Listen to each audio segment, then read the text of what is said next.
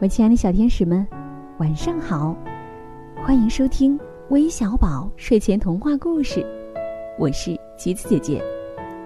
今天呀，我要给你们带来的精彩故事名字叫《馅儿饼里包了一块天》，一起来听听吧。下雪天，老太太在做馅儿饼。这时候啊，灰蒙蒙的空中。掉下来一块天，刚好落在面团上。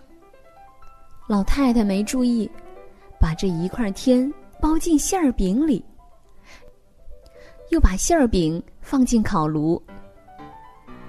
老太太从烤炉里端出馅儿饼，奇怪的事情发生了：馅儿饼里包了一块天，变得很轻很轻。一下子飞了起来，馅儿饼从窗户里飞了出去。老太太伸手去抓，没抓住；老头儿伸手去抓，也没抓住。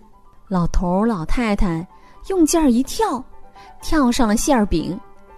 馅儿饼里包了一块天，很轻很轻，一直向天上飞去。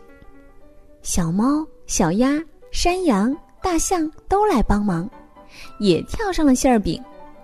馅儿饼里包了一块天，很轻很轻，一直在天上飘。飘过村庄，飘过城市，馅儿饼飘到了温暖的大海上。馅儿饼慢慢的落下来，在海上变成了一个馅儿饼岛。